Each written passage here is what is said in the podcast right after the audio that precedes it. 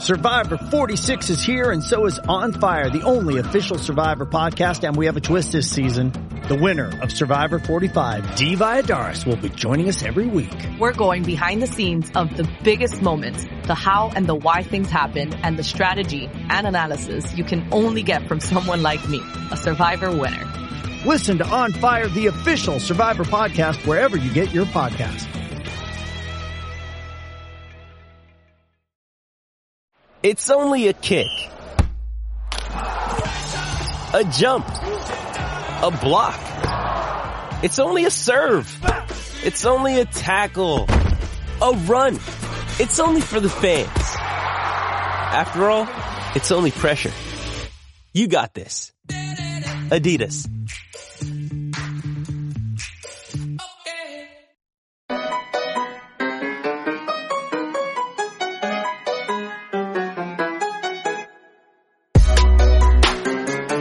And welcome in to Poke the Bear, episode 11, presented by BetUS. I'm Evan Marinofsky here alongside host Connor Ryan. Connor, that was quite the day of drafting. How are we doing? I am on the struggle bus, Evan. My eyes are glazed over. I'm exhausted. haven't had dinner yet. Uh, eventful day, to say the least. Uh, a lot of mostly waiting, and then waiting for Bruins to jump into a draft that I think was lauded by many as one of the deeper ones. And uh, it seems like we got a little bit of a mixed bag here.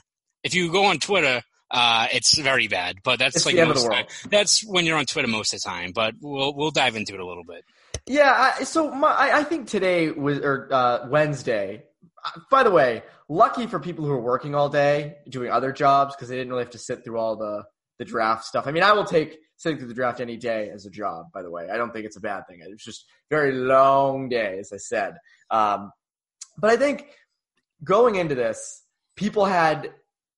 I think there was a little bit of an expectation, not with the picks, not that the Bruins would have these big steals in like the fifth round, because like most of us don't. It's a crapshoot, as you've said before. It's a, it's a crapshoot, but it felt like people thought there was going to be more, that they were going to trade picks or trade for a first round pick or do all the you know do these big moves. I think a lot of people thought there'd be a lot of draft trades.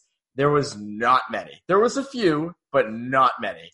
Um, what would what what are your general thoughts on just the Bruins draft day in general? Yeah, um, I think I'm probably the same boat as most people. I thought it was probably going to be a lot more movement. Um, you saw a lot, especially in that second round, a lot of trade ups and trade downs because I think one of the strengths of this draft was even if you didn't have a first round pick like the Bruins, I think if you were in the second round or third round, you still were going to probably run into quite a few good prospects to pick from. So it made sense why a lot of teams were you know trading down to get you know end of the second round going to get two third round picks or something of that nature. Um, but then in terms of you know player swaps or anything like that, you really didn't see much. I mean, you start off the day with Ottawa getting Matt Murray, and you're like, oh man, here we go. He's gonna That's what I thought. I was like, "We're in, baby. Let's go. And- Trade, and- trade and- season, baby." and then you got n- nothing out of it. Um, so I think just from the Bruins and the, the draft perspective for them, um, it seems like they were definitely taking a bit of a longer look at the players they added on. And as you said, I mean, you can roll through friggin' 20 different scouting lists and projections and experts and, you know, all of them have put in great work to, you know, create good draft content and it's off of the eye tests and film and all that stuff. But at the end of the day, it also is one, a crapshoot, right? I mean, look at how many how many times when we watch in the broadcast we're talking about you know Joe Pavelski being a, a seventh round pick or, or any of these guys who fall later down in the draft. I mean, the Bruins get the 58th overall pick, and I think everyone mentioned multiple times that's where the Tampa Bay Lightning got Nikita Kucherov. So, and you look at his skill and like how the hell does that guy fall that low? How does Pavel Datsyuk fall as low as he did? So, Bruins got Nikita Kucherov today. It's pretty sick. yeah, um, but I, I think when you look at just uh, who the players are that the Bruins, uh, you know, snatched up today, it was definitely uh, them going against the grain in terms of most of the reports and the rankings and what have you. Because um, you know, you look at their first overall pick in Mason Lohrei, uh, six four defenseman. Uh, it's never uh, it's never a good sign when uh, they make the pick and then it like cuts back to the the dudes on the broadcast and they're just like sitting there like uh yeah mason uh oh, he's a good player, and then they just cut to the next play. Like it's never good when they don't have the graphic cut- they cut right to the uh, the graphic that said like I think they had it as like a default graphic like oh let's look at the draft picks with NHL ties and they just went to that and I was Yeah. like didn't the Bruins just pick someone like Yeah. you're not like I don't know who this guy is are, like are you gonna tell me so that was the weird part well, so we'll start with Mason Lohrei uh, by the way they called him Lowry uh, the Bruins call him Lowry Yes. in his press conference, he said, "I want to be called Lorai." So that's what we will go off. We will go off of what he said. Maybe this is a Marshawn Marchand thing that we're just going to have for years. It is an It's never gonna end. Anders. Yes, the awkward moment when you type in Anders to your uh, to your Twitter and it goes it spell checks to A N D E R S. Always makes you Mhm. look very intelligent. That's never happened Yes. to me. Um, but Mason Lohrei, I mean, again, I, I look, I, I don't think we watched a lot of him this year uh, with Green Bay. I don't think we are experts on Mason Lohrei, but uh, from the sounds of it, like it sounds like a he's a to be a good player. It just to me sounds like you could have got him later. And DJ Bean tweeted this. I thought it was very astute. You know, when you have these picks, you obviously you hope they turn into good players, but you also want to use them as trade chips because all these guys can't they can't all play.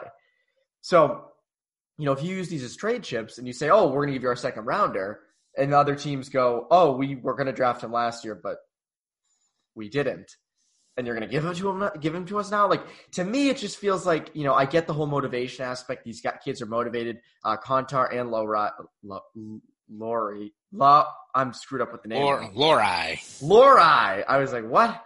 Uh, they both were passed over last year to be drafted. Does this like does that hurt their trade value? Not to say they're going to immediately trade them, but you know what I mean.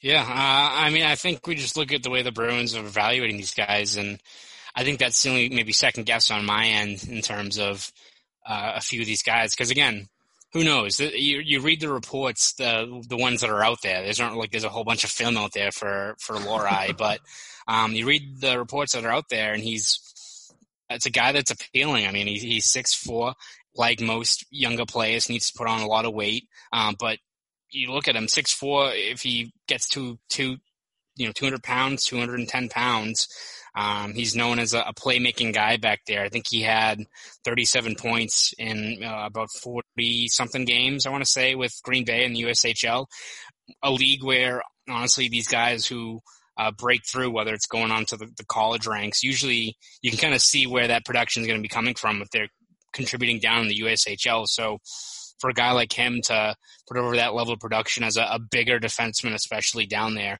that's you know definitely appealing. Um, and again, for the Bruins, you know, hats off to them if they just find this diamond in the rough and a guy that maybe again. You read if you didn't tell me like where he was ranked in Central Scouting, like, all right, they found this guy who's six four.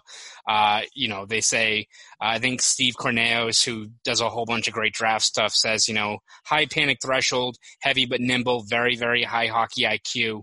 Read all that stuff with the the frame that he has, and you're like, all right, you know, this guy would be great. You know, I think people compare him to Colton Parayko and a few of these other guys. You, you read that and you're like, oh, I'm all for this pick. And then you you read the central scouting and the fact that you know he was I think 132 amongst North American skaters. Uh, the Athletic had him in, going in the seventh round. Um, so you know. Again, it's one of those ones where it's kind of a crapshoot in terms of what, what you're expecting out of these players. So, I mean, if the Bruins think they found this guy who can contribute in a couple years and be this kind of blend between a, a bigger bodied defenseman plus adding some of that offensive capability to his game, you know, hats off to them for finding it. It's just, again, uh, I think it falls back towards, you know, the draft management and maybe asset management of just, you know, if no one was keyed in on this guy, could you have taken, uh, you know, a guy like Ian Moore or, you know, one of these many other guys in the second round who um, were at least tabbed by many as, you know, surefire second round picks and maybe Mason falls to you in the third round.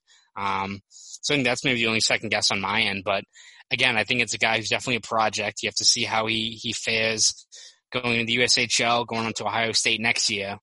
Um, but if, if, you know, they, they hit on this guy and if he as good as they kind of project him to be, when you look at some of these scouting reports that are out there, then you know there won't be much second guessing. But I think that's only my biggest concern is just where exactly they drafted him, not the fact that they took a, a maybe a reach on this guy.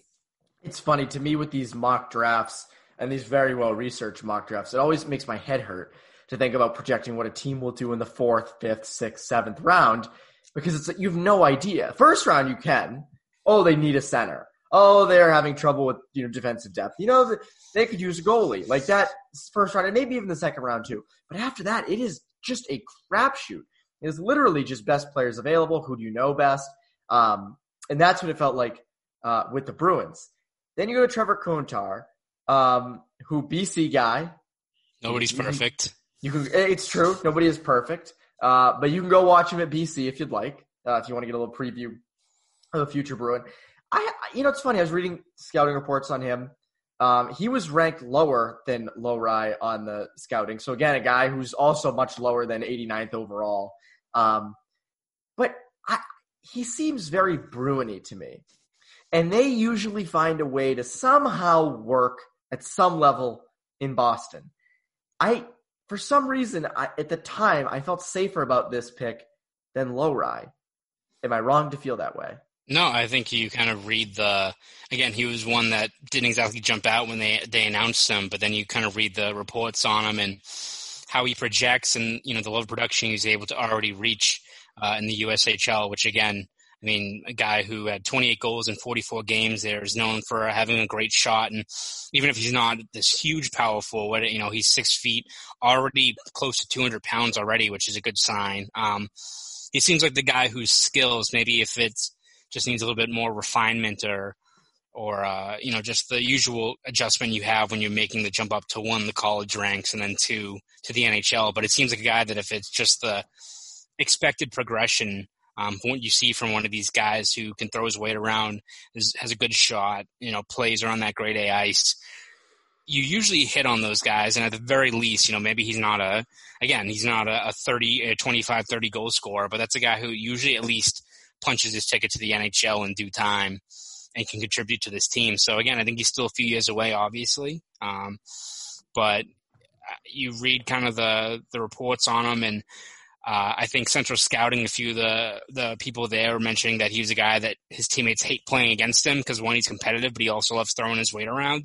Again, it, he checks off all the boxes you want as a a player the Bruins would target, and especially I think when you went into this draft um, for as much as they've prioritized, you know, guys down the middle like Studnicka, bigger centers like Trent Frederic, um, John Beecher, um, they have to start getting some more uh, talent on the wing and uh, especially guys who maybe are a little bit tougher to play against or bigger guys. Not saying they were getting a, a Lucic or one of these guys, but well, I they have Nick Ritchie, so I mean that's true. So they got him covered for the next couple years, but we got to yeah. look ahead, Evan, to you know when the that's true. When that's after true. after Nick Ritchie ends his incredible tenure in Boston, um, you have to look at who the next wave is, and very well could be Travis Kuntar because again, I think you look at just his baseline style of play and what he brings, and as long as he continues to round out his game it seems like a guy who is a sure bet to at least be a contributor up at the NHL level. Yeah, I mean, I, again, I think that uh, that that that's you know he's going to be good, and, and and that's sort of the thing with a lot of these guys. It's you know it's you're projecting four years ahead. I, Langenbrunner is is in high school, or he's now in the USHL, but he was in high school last year. So a lot of these guys, it's just like you know, it's complete projections. Um, it's I mean, you know, if we had to guess between Lohrei and Kuntar who the better player is going to be in the NHL, I mean, that is just a dart. You're throwing a dart at a dartboard. You're flipping a coin there. Um, so uh, for me, you know, it is that college route the Bruins do seem to like.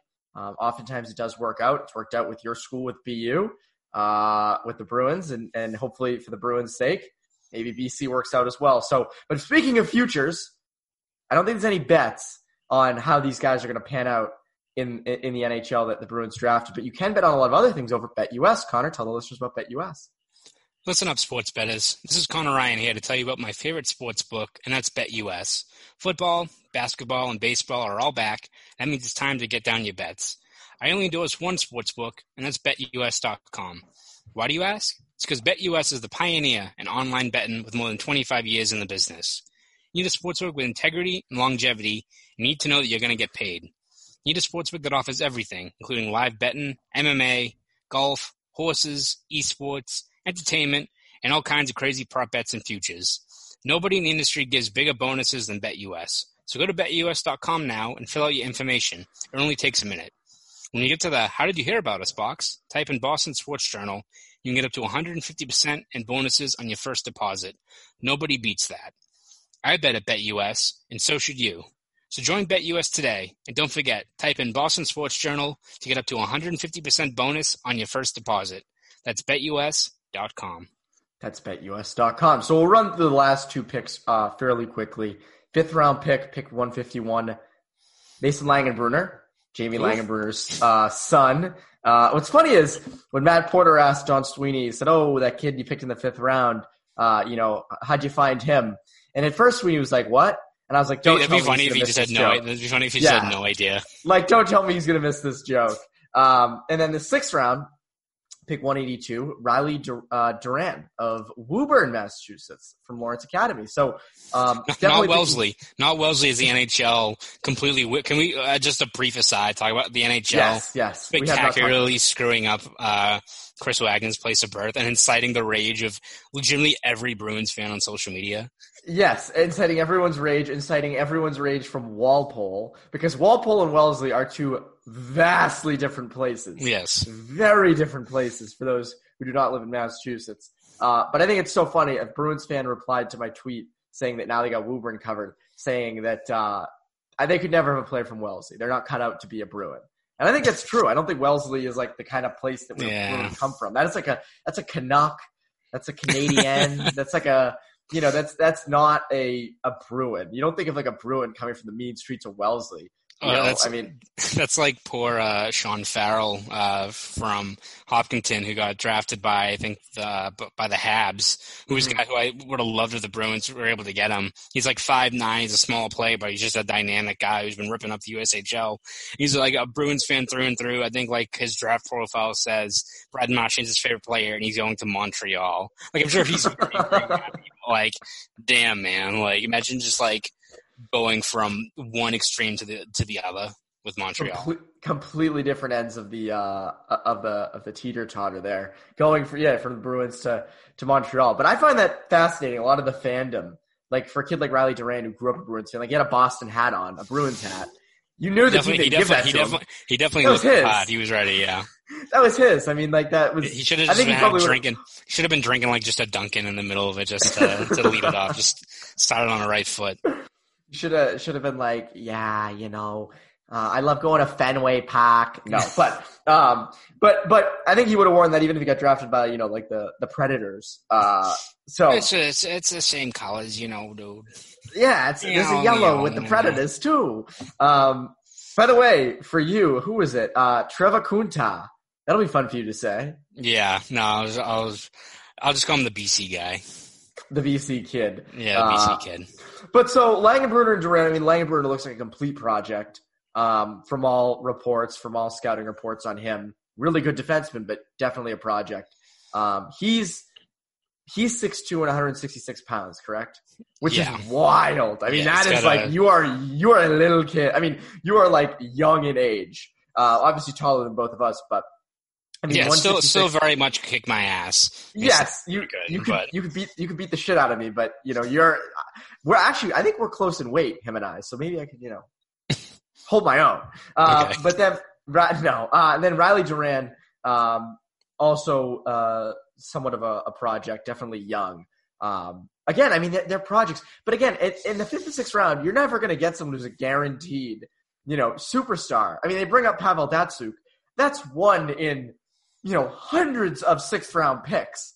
So, yeah. And I, know, I feel like I feel like really the, doable, by the way, to be a good NHL player in the sixth round. They make I, that case every year. Yeah, I feel like. I feel like the guy who like found Pavel Datsyuk was just a situation when the guy was like at like an, an empty rink in like Siberia with like a little camcorder and just saw this like little dude just dangle everyone to death, and it's like, is anyone seen this shit? Like, oh my god, I got I got to get on the phone with the brass to tell about this dude. Like, you're not gonna find one of those guys slip through the cracks like that. I think even now, going from the '90s when he was drafted till now, but um, but no, as you said, I think when you get to the fifth and sixth round, Uh, it's all all again about just projecting upside and guys who you think in a couple years could could pan out. And I think there's a lot to like about both those players. I mean, Langenbrunner has to put on weight as all these younger players do. He's gonna you know play for Sioux City right now. He might go back to high school in Eden Prairie up in Minnesota um, before moving on to Harvard next year. Um, so he's another guy who, again, six two, um, gained a reputation as being a bit of a two way guy. Maybe once he gets to the NHL or just the pro ranks, maybe more of just a, a regular kind of um, physical uh, stay at home kind of defenseman. Still a guy though who could project very well up in the NHL ranks. And then Riley Duran, six one, um, pretty dynamic player from what you read all the reports on. Good, uh, you know, in tight spaces, battles. Um, he'll be going to the USA. He'll be going to the USHL like most of these other guys. Uh, with Youngstown, yeah, before moving on to Providence after that. So again, these aren't guys who are going to be contributing in a year or two, but um, you kind of look at the the next wave of, of Bruins talent, and all right, you expect Studnicka and Frederic maybe, and you know maybe a, a Vaakanainen or a Zboril maybe to contribute next year. But um, there's other guys who coming up through the system too who could supplement that. You're not having this big wave in between um, Studnicka and like these guys to roll through. I mean, you've got Cooper Zech. You got Cooper Zech. Yeah, he was a guy who was kind of learning the ropes. Uh, Jakub Lauko should benefit from hopefully a full, healthy year in Providence or wherever he plays, depending on how the AHL is. Um, I think Jack Ahcan, who they signed um, as an undrafted free agent after a really strong career at um, at St. Cloud State, he kind of reminds I think a lot of people of Torey Krug. He's a younger, he's a smaller defenseman, but a good playmaker. Um, so they got guys who are going to step in before these guys are going to be ready. They're not going to rush these guys. Um, but again, if you if you hit on two of these guys, maybe th- hopefully three of them, and they become at least viable NHLers, um, then I think they did a good job here. It's just about, I think, I don't know if commending is the, the right word, but the Bruins at least went with their own game plan, went with their own strategy, and kind of stuck with it. Uh, we'll see how it plays out because unfortunately, you know, regardless of what they do, the 2015 draft's going to hover over them, and that's kind of the, the bed they got to they have to lie in because you know it's not any way to sugarcoat what happened that year, but um, it seems like at least over the next couple years, they're at least doing a better job at identifying some of these guys that are hopefully projecting well. Like I think people are high on a guy like Beecher down the road. Jack Studnicka looks like a guy they really did a good job of identifying in the second round. So uh, there's definitely they've they've identified talent. It's just setting the expectations for this current class because I think you're going to need a few years for them to really kind of pan out before they become viable NHL contributors. What it's funny, it's going to get overlooked by a lot of people, but I think that seventh round swap goes to show you the Bruins know the next draft is very important. Mm-hmm. And they know that this year is probably the last kick at the can for this core. And that, you know, the prospect pool is not deep it, it once was looked at as deep. It's not really as deep as maybe they thought it was. Um, and they know they need to be better at drafting in certain areas. And they know that down the line, um, you're going to see the Bruins have a lot more picks. You know, in the coming years, you're going to see the Bruins trade up for a first rounder. You're going to see them, you know, uh, trade pieces on their team for picks, you know, second round picks, third round picks, whatever it might be. Because um, I think they know they need to strengthen the prospect pool. Uh, and I think this, you know, I don't know if we're going to look back at the 2020 draft and think, oh my God, what a draft. I mean, maybe all these guys pan out, maybe three, maybe none, who knows. But I think this goes to show you they only had four picks in this draft. I do think they're going to have a lot more in future drafts. I think there's going to be a lot more emphasis um, on importance in those drafts. Not saying they didn't think of this as important. That, that's not what I'm trying to say. I'm just yeah. saying in terms of being in the better position to yes, yes, absolutely to capitalize. I mean, I think in the future years, you know, they're on the tail end of this veteran core's cup window. Um, they're going to have to retool and sort of do what they did in 2015 in the next coming years. I thought there was a chance that would be this year. Uh, there was a weird chance this was going to be like a 2015 where you trade off, you know, a Carlo or a DeBrusk or wh- whoever it might be for a first or or a Rask for a first or Krejci for a first. Uh, but instead, they they didn't. They played it very safe. I do I do see that happening in future years though, where they trade off um, assets for picks. The other big thing from Wednesday was qualifying offers. Uh, this kind of got buried in uh, all the draft uh, hubbub. Yes. But the Senators did not offer Anthony Duclair a qualifying offer. Now, if I'm mis- not mistaken, Duclair was an All Star this year, correct? He was, which he played for Ottawa, which like isn't saying much, but no, he was a very, very good player, breakout. Duclair was Yeah, great. I, yeah. I remember on the trade deadline, a lot of people wanted the Bruins to go after a guy like him.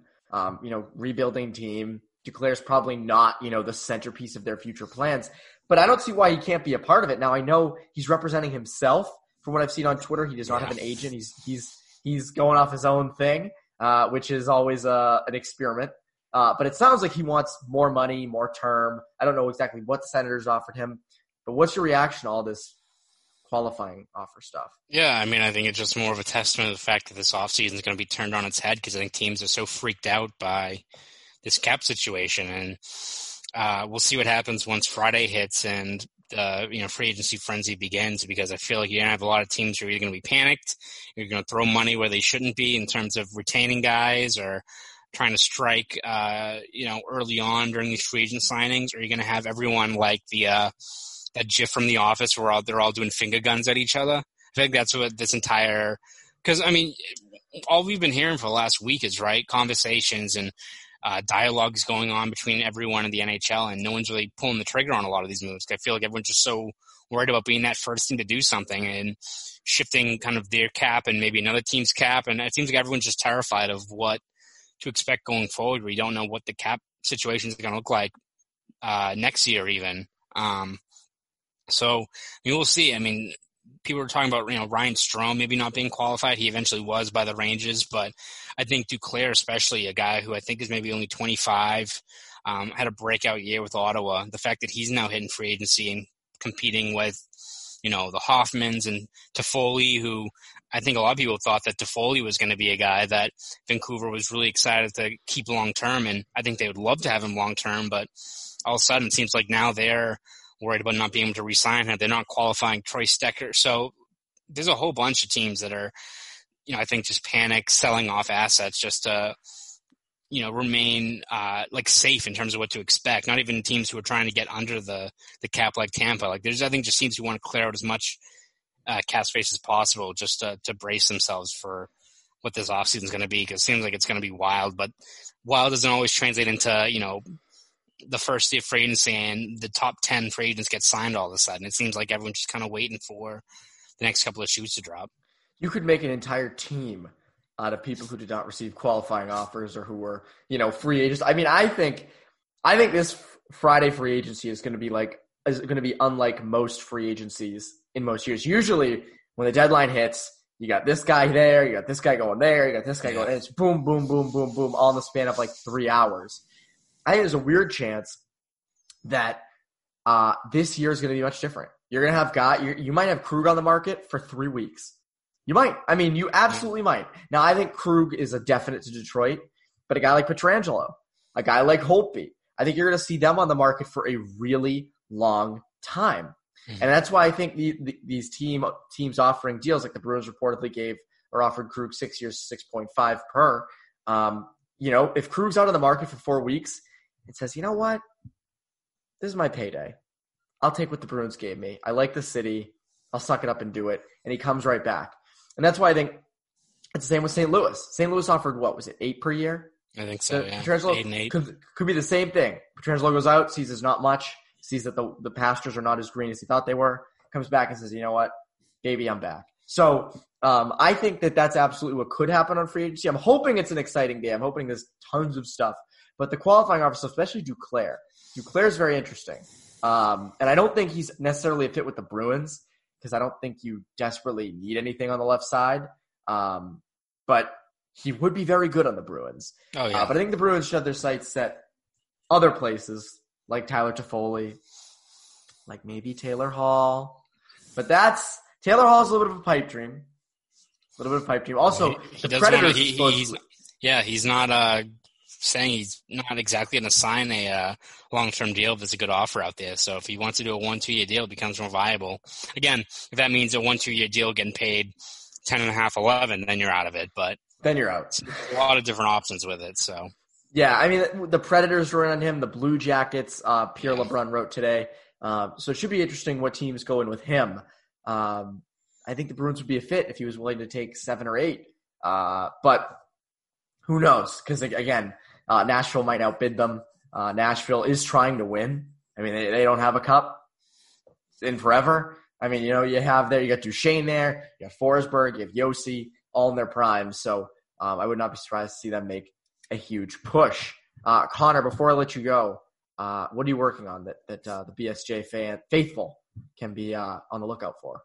Well, you know, it's a very slow news week there really isn't that much to write about. Um, no, we we've got a whole bunch of stuff leading into free agency. We'll have a whole bunch of recaps after that first day kind of uh, winds down. I think, as you said, we're going to be waiting, I think, for a while for a few of these guys to sign. It's going to be, you know, like Sunday afternoon, and all of a sudden news going to drop on where Hall goes or something like that. But we're going to have you covered over at BSJ, every step of the way. So subscribe over at bostonsportsjournal.com. Uh, and you can follow me on Twitter at Conor Ryan underscore 93. Go do all of that. And for Conor Ryan, I'm Evan Marinofsky. This has been Poke Through episode 11. Have a great rest of your day.